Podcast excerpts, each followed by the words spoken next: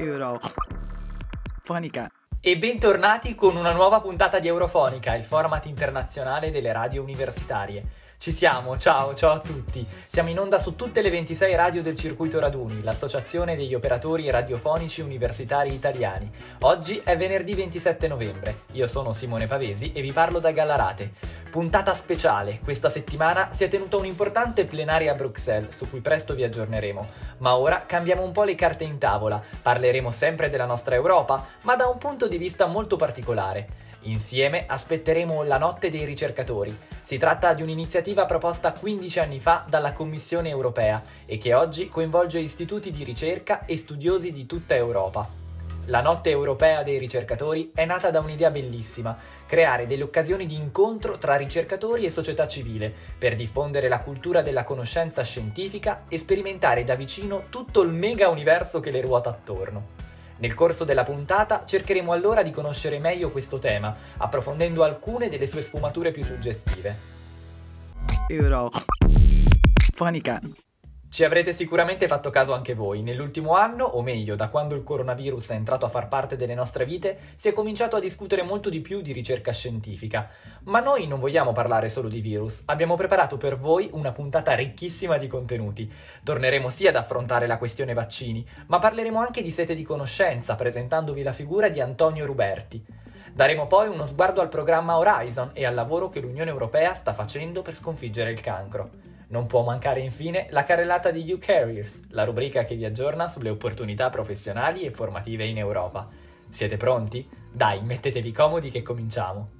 Fai parte di una radio universitaria italiana e vuoi conoscere altre realtà simili alla tua per uno scambio di best practice e conoscenze in ambito radiofonico? Conosci Raduni, Associazione Italiana degli Operatori e dei Media Universitari. Scopri tutti i vantaggi del circuito Raduni sul sito raduni.org. La voce della ricerca. Raduni racconta la notte dei ricercatori.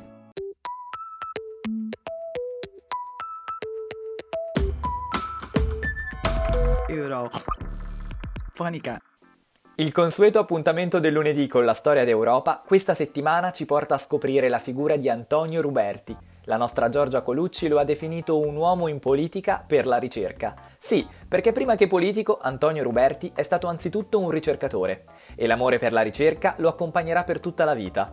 Laureatosi in ingegneria presso l'Università di Napoli nel 1954, ha iniziato a scrivere articoli su riviste scientifiche e si è appassionato all'utilizzo dei calcolatori, agli esperimenti sulla corrente alternata e pensate anche ai sistemi matematici lineari e bilineari. La sua brillante carriera accademica lo ha portato a essere nominato preside di facoltà presso la prestigiosa Università La Sapienza di Roma. Ai successi accademici si sono sommati negli anni i consensi politici. Infatti nel 1987 Ruberti cominciò la sua carriera politica tra le fila del Partito Socialista. I dicasteri che gli vennero assegnati nel tempo avevano un comune denominatore, l'educazione e la ricerca. E così sarà anche in ambito comunitario. In Europa prosegue la sua carriera politica in campo scientifico e nel 1993 viene nominato durante il terzo mandato di Jacques Delors commissario europeo per la scienza, la ricerca, l'istruzione e la formazione della gioventù. Roberti continua a impegnarsi per la ricerca, come testimonia l'elaborazione del quarto programma nel quadro europeo per la ricerca 1994-1998. Riuscirà a tessere le tele anche in campo diplomatico, istituendo collaborazioni con membri dell'ex Unione Sovietica e con altri organismi multinazionali europei, quali il CERN, l'Organizzazione Europea per la Ricerca Nucleare, e l'ESA, l'Agenzia Spaziale Europea. Sue sono anche iniziative come i programmi europei di istruzione e formazione Leonardo e Socrates, oltre che l'ideazione della Settimana Europea della Cultura Scientifica e l'Assemblea Europea delle Scienze e delle Tecnologie. Eurofonica. State ascoltando Eurofonica in edizione speciale per la notte dei ricercatori, in onda su tutte le emittenti raduni, il circuito radiofonico universitario italiano. Ricordare la storia ci aiuta a interpretare e a vivere il nostro presente, e vi assicuro che non è una frase fatta. Ma continuiamo a parlare di ricerca. Oggi dovrebbe essere ormai chiaro a tutti che è indispensabile investire nella ricerca e nella salute dei cittadini. Non si possono catalogare questi temi come priorità di serie B. E forse anche chi era più scettico ora se ne sta rendendo conto. Nell'ultimo anno, pensate, l'Unione Europea si è relazionata con tutti i limiti e le difficoltà dei sistemi sanitari nazionali dei singoli Paesi membri. Solo una cooperazione di più ampio respiro in effetti può rispondere alle sfide del presente. La Presidente della Commissione europea Ursula von der Leyen lo aveva detto senza mezzi termini durante il suo discorso sullo Stato dell'Unione a metà settembre, ricordate? Allora, con il nuovo programma UE per la salute, l'Unione dovrebbe poter integrare e sostenere le misure nazionali e adottare normative in settori specifici. Si tratta di un investimento di grande portata per tutto il settore sanitario, previsto per i prossimi sette anni, dal 2021 e fino al 2027. Scopriamo meglio di cosa si tratta con Alessandra Sasso. Euro. Fonica. La pandemia che stiamo vivendo ha mostrato chiaramente che la cooperazione e il coordinamento tra i paesi sono necessari per trovare soluzioni efficaci a problemi globali. Il nuovo programma UE per la salute ha proprio l'obiettivo di colmare le lacune del sistema sanitario europeo svelate, o forse sarebbe più corretto dire riscoperte, dalla crisi attuale. Sebbene le politiche sanitarie siano principalmente competenza degli Stati membri, l'Unione può integrare e sostenere le misure nazionali e adottare normative in settori specifici. Con un investimento di 9,4 miliardi di euro per finanziamenti ai Paesi membri, alle organizzazioni sanitarie e alle ONG, le istituzioni comuni intendono rafforzare i sistemi sanitari nazionali, offrire un migliore accesso all'assistenza sanitaria e promuovere il campo dell'innovazione e degli investimenti. Si tratta del più ingente programma per la salute nella storia europea. L'impatto sul personale medico e sanitario, sui pazienti e sui sistemi sanitari in Europa potrebbe essere enorme. Proprio lo scorso 13 novembre il Parlamento europeo ha adottato la sua posizione sul programma sanitario, in vigore dal 2021 e fino al 2027, muovendosi su tre grandi filoni. Anzitutto la creazione di un meccanismo europeo di risposta sanitaria in grado di ottimizzare la cooperazione medica a livello UE in risposta alle crisi, includendo riserve sanitarie strategiche da usare nel lungo termine e una riserva di personale medico da mobilitare in caso di crisi, ma anche un sistema di monitoraggio che faccia fronte alla carenza di farmaci e di dispositivi medici con grande attenzione alla prevenzione delle malattie.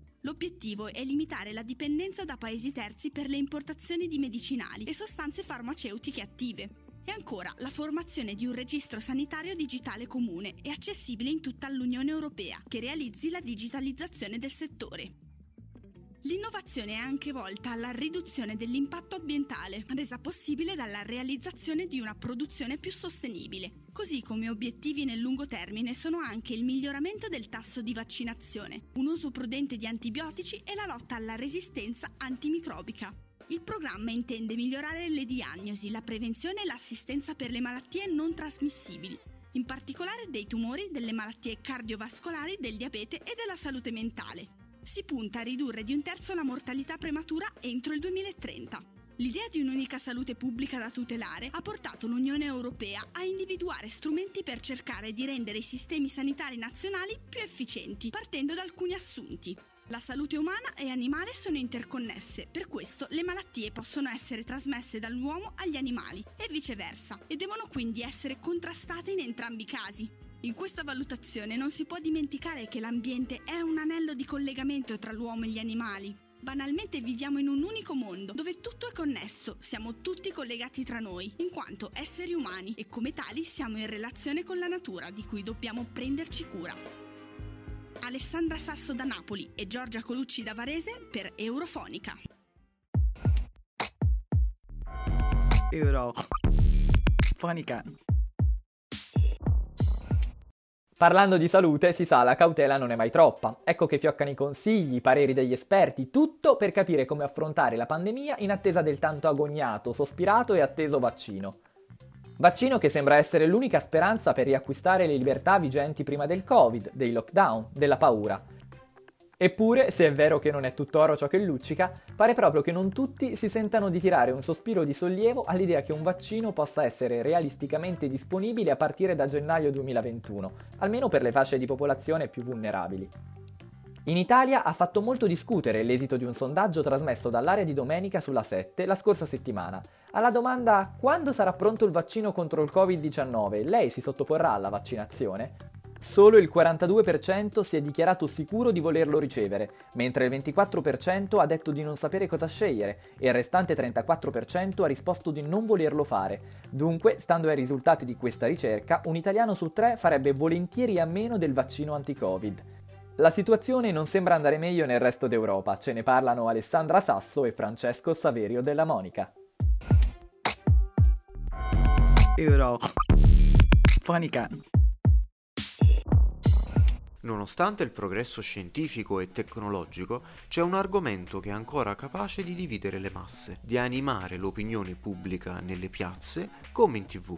Parliamo dei tanto dibattuti quanto necessari vaccini, un argomento tornato in auge a causa della pandemia che stiamo vivendo, ma forse mai veramente risolto. Partiamo dai dati. Nella sola Unione Europea i casi di morbillo sono triplicati in un solo anno. Secondo il rapporto del Centro Europeo per la Prevenzione e il Controllo delle Malattie, in testa ci sono la Romania con 5.560 casi di morbillo, e poi subito seconda l'Italia con 5.004 casi. Vaiolo, poliomelite, morbillo, parotite, varicella sono tutte malattie che si possono prevenire attraverso l'utilizzo dei vaccini, un obiettivo che è stato raggiunto a carissimo prezzo. Prima del vaccino milioni di persone hanno perso la vita a causa di queste malattie e altrettante sono state vittime di gravi complicanze. Se malattie come il vaiolo sono state debellate grazie alla diffusione generalizzata dei vaccini, lo stesso si spera possa accadere cadere presto alla poliomelite, ma ciò sarà possibile solo se si manterrà alta la guardia. Altre malattie sono ancora in circolazione, semplicemente perché la loro portata è stata limitata grazie all'immunizzazione. Ne è un esempio il morbillo prima dell'arrivo del vaccino, avvenuto nei primi anni 60, il morbillo causava la morte di 2,6 milioni di persone ogni anno nel mondo. Nel 2016 i decessi registrati sono stati 89.780, il dato più basso registrato fino ad oggi. La vaccinazione è lo strumento per eccellenza che può aiutarci nella salvaguardia della salute pubblica. Secondo le stime dell'OMS, dell'Organizzazione Mondiale della Sanità, la vaccinazione da sola riesce a salvare la vita a quasi 3 milioni di persone ogni anno e il numero potrebbe aumentare di un milione e mezzo se avesse maggior copertura. Eppure Nonostante i dati e le ricerche scientifiche a suffragio del vaccino, si registra un sentimento di reticenza ancora diffuso nei loro confronti. Sentimento che si concretizza nel ritardo ad accettare o rifiutare il vaccino, nonostante la disponibilità dei servizi. Alcuni cittadini pensano che i vaccini non siano importanti, proprio perché a causa di decenni di campagne vaccinali le malattie non sono più così presenti nelle nostre vite. A ciò si aggiunge anche la paura che abbiano effetti collaterali pericolosi e nocivi per la salute. Sebbene uno studio che lega vaccini e conseguenze gravi per la persona sia stato smentito, queste accuse sopravvivono ancora in molti siti internet e sui social media. Il Parlamento europeo, allora, nel 2018, ha affrontato una risoluzione che esprime la preoccupazione per l'insufficiente copertura vaccinale dell'Europa e per le sue conseguenze sulla salute e sulla sanità, chiedendo alla Commissione europea una programmazione comune delle vaccinazioni nell'UE, oltre che di sostenere iniziative di vaccinazioni nazionali. C'è un accordo di appalto congiunto, poi, che ha lo scopo di rendere l'acquisto dei vaccini più economico per gli Stati membri. Tutto questo, purtroppo però, rischia di non bastare. Il dibattito fra favorevoli e contrari ai vaccini, senza un'informazione univoca e con continue fake news online, pare destinato a non terminare mai. Francesco Saverio della Monica e Alessandra Sasso, da Napoli, per Eurofonica. Euro.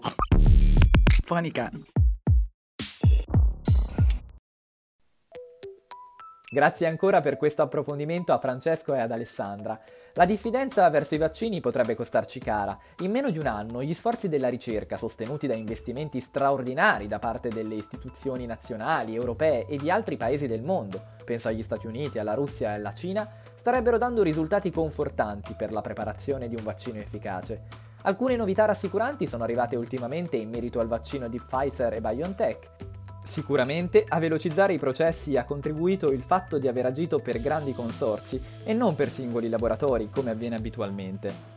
Va detto però che questi tempi ridottissimi, resi necessari dall'estrema urgenza, stanno facendo dubitare ulteriormente qualcuno circa la sicurezza del vaccino, a dimostrazione di questa incertezza vi sono le parole dell'ormai noto Andrea Crisanti, direttore del laboratorio di microbiologia e virologia dell'azienda ospedaliera di Padova e docente ordinario all'Università di Padova, uno di quei numerosi scienziati che in questi mesi abbiamo spesso visto in trasmissioni tv, quasi fossero degli oracoli. Crisanti di recente ha suscitato lo scalpore di una parte della comunità scientifica nazionale e di alcuni rappresentanti del governo, dichiarando alla trasmissione Focus Live, per l'appunto, che qualora fosse pronto il vaccino contro il Covid non sarebbe disposto a farlo, senza leggere i dati di efficacia e sicurezza forniti sia dalla comunità scientifica sia dalle autorità che ne regolano la distribuzione ha motivato queste affermazioni sostenendo che esistono rischi dovuti proprio all'accelerazione delle procedure ordinarie per la produzione dei vaccini. In effetti l'iter per la costruzione, la sperimentazione, l'immissione sul mercato e il relativo monitoraggio di un nuovo vaccino è molto più lungo e complesso rispetto a qualsiasi altro farmaco. Va detto però che all'interno del territorio dell'Unione i farmaci tutti devono ricevere l'autorizzazione dell'EMA, l'Agenzia Europea per i Medicinali, prima di poter essere immessi sul mercato. In Italia poi l'autorità regolatoria che vigila sulla sicurezza di questi prodotti è l'Agenzia Italiana del Farmaco, AIFA. Negli ultimi anni stiamo assistendo ad un'iperdiffusione di contenuti che mettono in discussione le informazioni certe, verificate, anzi scientificamente provate. L'affermarsi dei social network e degli algoritmi rende infatti molto più facile la creazione di bolle di informazione. Mi raccomando, cerchiamo sempre di confrontare le notizie e le rispettive fonti per verificarne l'affidabilità e l'autenticità. C'è però anche un'altra questione molto delicata che riguarda l'accesso al vaccino e che spesso viene semplificata con slogan del tipo vaccino bene comune, vaccino per tutti, vaccino universale. Ma che significa? Report ha messo in evidenza che i contratti tra la Commissione europea e le case farmaceutiche sono secretati, come pure i negoziatori delle istituzioni europee, e questa teoricamente dovrebbe rappresentare una garanzia da possibili influenze e pressioni, ma inevitabilmente impedisce una piena trasparenza nei confronti dei cittadini. Il confine tra sicurezza degli accordi e insufficiente trasparenza allora è molto labile. Cosa è giusto privilegiare? Inoltre, la trasmissione di inchiesta Made in Rai ha fatto notare che per essere considerato bene comune il vaccino dovrebbe essere di proprietà pubblica, ma sembrerebbe che gli accordi stipulati prevedano che i brevetti restino delle case farmaceutiche private. Infine vi è il problema della distribuzione equa del vaccino nel mondo. I paesi più poveri avranno dosi a sufficienza? Euro. Fonica. Per chi si fosse messo all'ascolto solo adesso, io sono Simone Pavesi e vi parlo da Galarate. State ascoltando Eurofonica, il format internazionale delle radio universitarie. Tutta la nostra redazione è composta da giovani appassionati in fissa con il sogno europeo, ma questo nulla toglie al nostro senso critico. Ora però vorrei parlarvi di Horizon. Cos'è Horizon? È il futuro programma quadro di ricerca e innovazione dell'Unione Europea per il periodo 2021-2027. Quali sono gli obiettivi di Horizon? Rafforzare le basi scientifiche e tecnologiche dell'Unione e lo spazio europeo della ricerca, SER, migliorare la capacità innovativa, la competitività e l'occupazione in Europa, e infine conseguire gli obiettivi prioritari per i cittadini. La Commissione europea propone di stanziare un bilancio di 100 miliardi di euro per questo programma. La struttura di Horizon include tre pilastri, l'eccellenza scientifica per rafforzare la leadership scientifica dell'Unione, Sfide a livello mondiale e la competitività industriale europea a sostegno della ricerca che si occupa di sfide sociali e di tecnologie industriali. Stiamo parlando di tecnologie digitali, di energia, di mobilità, di alimentazione e di risorse naturali. Infine, Europa innovativa, con la creazione di un Consiglio europeo per l'innovazione. Horizon Europe promuove un approccio orientato alla missione, costruito sul modello della missione spaziale statunitense Apollo 11, che nel 1969 portò allo sbarco dei primi uomini sulla Luna. I settori di missione dell'Unione nei prossimi tre anni saranno l'adattamento ai cambiamenti climatici, inclusa la trasformazione della società, il cancro, gli oceani, i mari e le acque costiere interne in buona salute, infine le città intelligenti e a impatto climatico zero.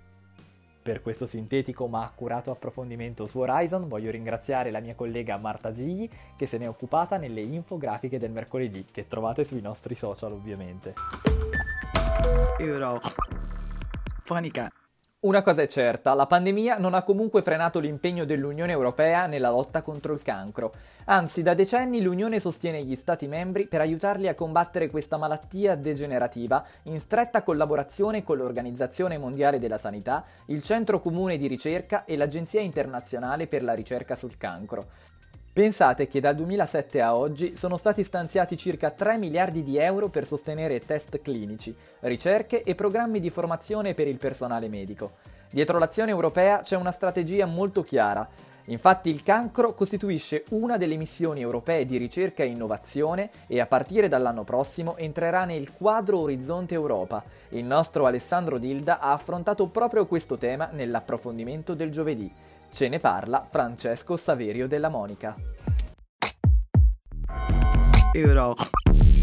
Fonica. La ricerca e l'innovazione contro il cancro sono da sempre fra le priorità sanitarie dell'Unione Europea. Negli stati dell'UE i tumori sono la seconda causa di morte, preceduti solamente dalle malattie cardiovascolari. Concretamente, per farsi un'idea più chiara, basti pensare che nei 27 Stati membri, statisticamente, ogni 9 secondi viene diagnosticato un nuovo caso di cancro. Entro il 2035 i casi di tumore potrebbero raddoppiare e si stima che circa il 40% della popolazione, ad un certo punto della propria vita, lo dovrà affrontare. Il presidente del Parlamento europeo David Sassoli ha richiesto all'Unione di fare di più di fare pressione sugli Stati membri per far sì che adottino dei programmi per prevenire e diagnosticare precocemente il tumore. Dal 2007 l'UE ha investito circa 3 miliardi di euro in attività come progetti di ricerca, test clinici o programmi di formazione. Circa il 40% dei tumori possono essere prevenuti al giorno d'oggi.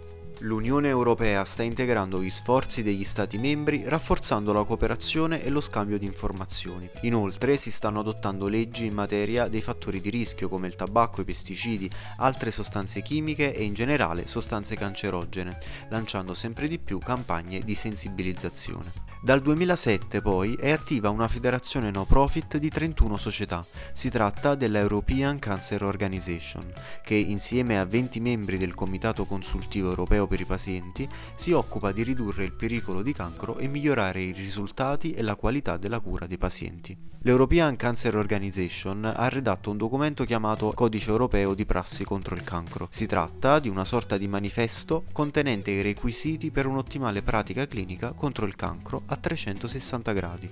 È originato dalla Carta dei diritti dei pazienti europei per il cancro, documento vincitore del prestigioso European Health Award del 2018. Il codice si focalizza sull'informare e assistere i pazienti di cancro in ogni stadio durante il loro percorso. Include i 10 diritti chiave che ogni paziente ha o deve avere. Francesco Saverio della Monica da Napoli e Alessandro Dilda da Novara per Eurofonica. Euro. Fonica. Ecco Alessandro con la voce di Francesco ha fatto con noi un po' il punto della situazione su un tema davvero molto delicato, grazie. Ne approfitto per ricordarvi che tutti i contenuti audio andati in onda in questa puntata sono disponibili gratuitamente su Spotify e sul sito raduni.org. Gli aggiornamenti live invece li trovate sui profili Facebook, Instagram e Twitter di Eurofonica. Seguiteci e ricordatevi che in qualsiasi momento ci potete scrivere in direct per darci i vostri feedback.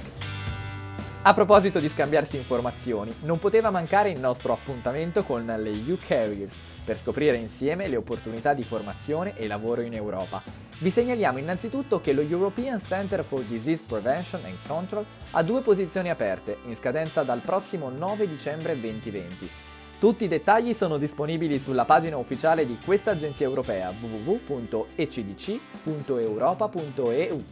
Vogliamo comunque ricordarvi che la durata contrattuale standard presso la ECDC sarebbe di 5 anni, ma al momento sono scoperti anche alcuni progetti di durata più breve, perché strettamente legati all'ambito di ricerca del Covid-19. Sempre a inizio dicembre scadono i termini per candidarsi ad altre due posizioni lavorative molto interessanti. Infatti lo European Asylum Support Office è alla ricerca di due figure da inserire nel proprio organico, così da implementare il proprio impegno nell'adozione di un approccio bottom-up finalizzato alla creazione di un sistema d'asilo europeo. Questo ufficio vigila che i singoli casi di asilo siano trattati in modo coerente da tutti gli Stati membri. Anche in questo caso vi invitiamo a visitare il loro sito ufficiale, così da poter accedere direttamente a tutto il materiale informativo www.easo.europa.eu. Se invece foste alla ricerca di una bella esperienza di volontariato, prendete carta e penna. Abbiamo qualche informazione che potrebbe fare anche al caso vostro. Sono infatti aperte le candidature per prendere parte al progetto Love Actually, che si svolgerà in Romania a partire da febbraio 2021.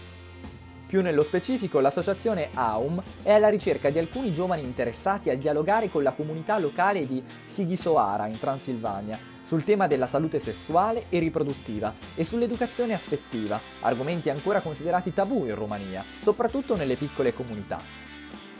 Per consultare i criteri da soddisfare per candidarsi e tenere d'occhio tutte le scadenze, vi consigliamo di controllare su questo sito www.serviziovolontarioeuropeo.it Infine, se per lavoro o interesse personale avete a che fare con lo sviluppo di programmi di ricerca, vi ricordiamo di consultare regolarmente la sezione Research and Innovation del sito della Commissione europea. Infatti è lì che potete trovare tutte le informazioni relative a borse di studio, finanziamenti o posti di lavoro in questo specifico ambito. Euro. Fonica. Prima di salutarci voglio regalarvi una chicca. Sapevate che 4 italiani su 5 vogliono un'Unione Europea con più poteri per far fronte alla pandemia? Stando ai risultati del terzo sondaggio del 2020 effettuato dal Parlamento europeo, tra gli europei la percezione positiva dell'Unione è aumentata dal 32 registrato nella scorsa primavera al 41% di oggi e il 66% degli intervistati ritiene che le istituzioni europee dovrebbero avere più competenze per affrontare l'emergenza. Questa percentuale sale in Italia fino al 78%. Inoltre, per gli europei la salute pubblica dovrebbe essere la priorità di spesa, seguita dalla ripresa economica e da nuove opportunità per le imprese, secondo il 42% dei soggetti ascoltati. Ora siamo davvero arrivati alla fine di questa nostra puntata tutta dedicata ai temi della ricerca e dell'innovazione in Europa. Il tempo a nostra disposizione per oggi è terminato, ma continuate a restare in contatto con noi sui nostri social, su Spotify e sul sito raduni.org. Troverete grafiche, podcast e tanta informazione. Ringrazio le mie colleghe che hanno contribuito in maniera sostanziale alla preparazione di questo speciale. Gloria Beltrami da Reggio Emilia e Alessandra Sasso da Napoli. Io vi do appuntamento al prossimo venerdì per un nuovo imperdibile episodio settimanale di Eurofonica, il progetto di giovani voci che raccontano l'Europa. Grazie per averci seguito fin qui e buon weekend. Ciao!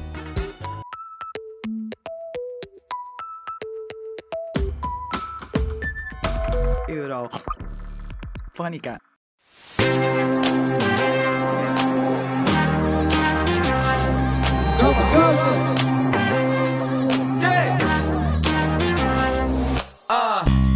Volevi fulmini e tempesta? Sì. Allora me la cavo.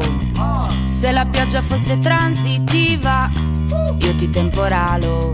sì, Tanto è tutto ciclico e ogni mattina si riduce. Ah, una Sarajevo sulle mie tapparelle che il sole mi traglia di luce. Fame chi mi capisce, cerco nel letto la tua pelle. Proteggimi dal tempo che passa, ho la sindrome da Peter Pan di stelle. Io debole come la carne, tu forte come la verdura. Ti ho visto la coscienza e per fortuna mi ha fatto paura. Io rimango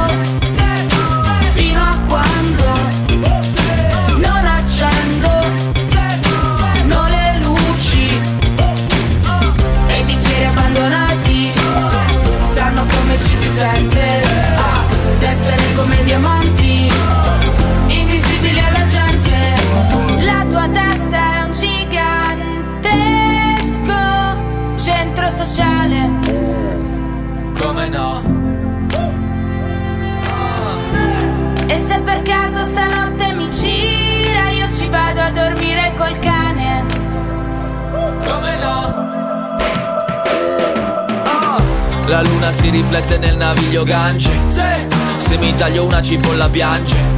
Odio la musica preta per te. Can che abbaiano un moroder uh, Quasi inciampo sopra una bottiglia. Apro una porta a Genova senza maniglia. Abbiamo occhi diversi ma uguali. La mia ragazza è bella come David Bowie. Ho ancora voglia di combattere Garibaldi aveva solo mille follower. Questa canzone costa solamente mille lire. Io Spotify, tu Spotify stima meglio il vinile. La tua testa è un gigantesco centro sociale. E se stanotte mi gira Io la vado ad occupare. Io rimango